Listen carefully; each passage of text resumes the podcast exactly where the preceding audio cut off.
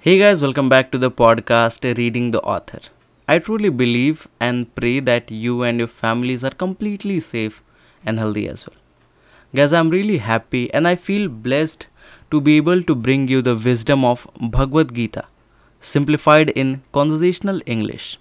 You can call it the beginner series. As you all know that Bhagavad Gita is divided into 18 chapters and 700 shlokas.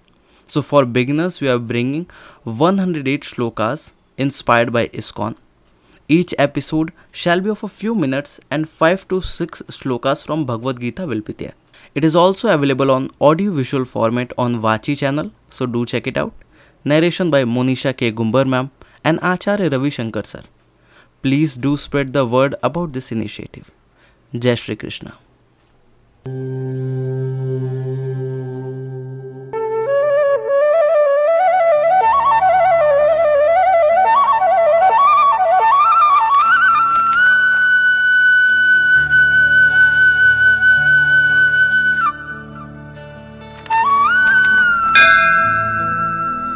अंतकाले च मामेव स्मरन्मुक्त्वा कलेवरम् यः प्रयाति समद्भावं याति नास्त्यत्र संशयः. And whoever at the end of his life quits his body remembering me alone at once attains my nature. Of this, there is no doubt. Krishna says that at the time of death, one who remembers Krishna becomes one with him. Friends, we all have to die one day. It is the basic truth of life. Is it possible to die mindfully, being aware that we are just leaving the body and merging into the divinity of Krishna? Being a true devotee or someone who has realized the truth takes years of practice, selfless service and devotion, and is certainly not easy for most. But we can always start with the Mahamantra, Hare Krishna, Hare Krishna, Krishna Krishna, Hare Hare, Hare Rama, Hare Rama, Rama Rama, Hare Hare. We should live in Krishna consciousness, so by the time of death, we are not afraid, but ready to be accepted into the divine light. Yam yam vapi smaran bhavam tyajatyante kalevaram tam tamevaiti kaunteya sada tad भाव भाविता. Whatever state of being one remembers when he quits his body, O son of Kunti, that state he will most certainly attain. Friends, continuing from the last verse, the process of death, despite being painful and a highly sensitive topic in most cultures, is actually a time when one can be mindful and alert. It is said that during this time, a concentrated and focused form of our complete life, our emotions, actions, and frame of mind gets reflected in our journey forward. Just like a movie trailer, or you could say highlights of a cricket match. If we have spent our lives in the devotion to Krishna, doing the right things with the right intent, we can actually decide our next state of being. If we attain moksha, which by the way is extremely rare, it's great. If not, then at least our Atma can decide the way forward. It is a natural and instinctive decision. No one wants to be born poor or sick, but they do. They completely understand and acknowledge they have to repay the karmic debt. And no one, no matter how smart or manipulating he is, can bend the rules. After death, there is no more intellect, but a consciousness that will maneuver the direction of our next life. Can we try to make sure we do the right thing, so we get a life we deserve in our next birth? Actually, we will surely get what we deserve, if not in this life, then the next. It's karma. think about it. तस्मात् सर्वेषु कालेषु मामनुस्मर युध्यच मय्यर्पिता मनो बुद्धिर् मामे वैश्यस्य संशयः. Therefore, Arjun, you should always think of me in the form of Krishna and at the same time carry out your prescribed duty of fighting with your activities dedicated to me, with your mind and intelligence fixed on me. You will attain me without doubt. Friends, this shlok is very important. Whatever we do, it should be in the service of Krishna. As explained in our earlier chapters, no one can define Krishna, but for the sake of simplicity, we can say everything there is and everything there is not, the past, present and future, from the smallest microorganism to the greatest planet in the cosmos is Krishna. Here, as Arjun's spiritual teacher, Krishna at the start of the Mahabharata war explains to Arjun that he should fulfill his Kshatriya duty while knowing that it's all in the service of dharma and it's all for the right cause. That is what matters. Ananyachetah satatam yo mam smarati nityashah tasyaham sulabhah partha nityayuktasya yoginah. For one who always seeks me without distraction, I am easy to obtain, O son of Partha, because of his constant devotion to me. For the first time, Krishna says that he is easy to attain. All one has to do is have constant devotion to him. Yes, friends, if only it was easy.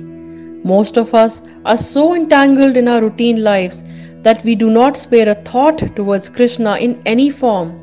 Krishna can be prayed as formless or in any divine form like Vishnu, Ram, Shiva. This method is simpler to follow and understand for human beings. Mamupetya punarjanma dukkhalayam ashashvatam Napnuvante mahatmanah sansiddhim paramam gatah. After attaining me, the great souls who are yogis in devotion never return to this temporary world which is full of miseries, because they have attained the highest perfection. Since this temporary material world is full of miseries of birth, old age, disease and death, naturally, he who achieves the highest perfection and attains the supreme planet or Krishna lok, which is only peace and tranquility, does not wish to return. Friends, life on earth is not easy. Forget human beings like us. Even Bhagwan Ram in a human avatar had to endure so many miseries. Ram had such a painful life, still he lived with valor and principles. Friends, have you ever thought about it? If we are on the planet Earth, we must repay our karmic debt, even if it takes millions of lives. The only way out is through Krishna. Once we know the truth, we will know what we have to do and nothing else will matter. But does that mean we have to take it as a punishment? No, it is a celebration. Our birth as a human is an extremely rare and in fact a golden opportunity to be able to get out of the cycle of life and death. On earth, we will have to bear and accept the good, the bad and the ugly. But till we are on it, we can still make this time not so tough just by being good and doing the right things, which is taking Everything is divine and part of Krishna, so we never would want to hurt anyone. So we remain respectful and kind towards everyone, especially to ourselves. Abrahma bhuvana loka punaravartinorjuna मामुपेत्य तु कौन्तेय पुनर्जन्म न विद्यते. From the highest planet in the material world down to the lowest, all are places of misery wherein repeated birth and death takes place. But one who attains to my abode, O son of Kunti, never takes birth again. This shlok again stresses upon the same principle about Krishna consciousness and how we can escape the cycle of life and death. Friends, as you know, we are in a pattern or a matrix. There is an interplay of countless elements on different levels that interact with each other, could be physical or spiritual. These elements influence our behavior, thoughts and life itself. In the last few chapters, we had talked about Krishna's material energy being Maya, as to how the physical world is perceived. It is real, but not the entire truth. Worst part being, even if Maya tempts us with worldly attractions, wealth and success, it also reveals its nasty side through poverty, failures and diseases. If we want to free ourselves from the grip of Maya, we need to get as close as possible to the truth being Krishna. Vedeshu yajjeshu tapassu chaiva daneshu yat punya phalam pradeshtam अत्येति तत्सर्वमिदं विदित्वा योगी परं स्थानमुपैति चाद्यम्.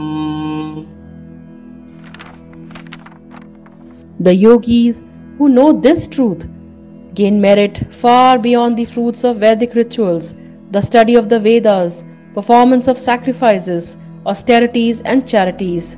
Such yogis reach the supreme abode. Friends, we might do all the right things such as performing yaga, study the Vedas or indulge in charity, but without devotion to Bhagwan, it is not the complete path to light. All these good deeds can surely reap material rewards but are still temporary. However, devotion to Bhagwan leads to liberation from the bondage of the material world. Therefore, the yogis who have realized this truth detach their mind from the material world and attach it to Bhagwan alone. Eternal bliss can only come through devotion to Krishna. One quick question before we move on. Do you even think you want it? Meaning the eternal bliss? With respect, Maya is temporary or has an ugly side to it, but it is still interesting. Just like a fun party where people are laughing, dancing, socializing or even arguing with a couple of wine glasses breaking in the background. Exciting, yes, but can you party forever? Okay, so these were some of the shlokas from the Bhagavad Gita. Every week we will try to bring you some of the shloks from it. Till then, please take care of yourself and Jai Shri Krishna.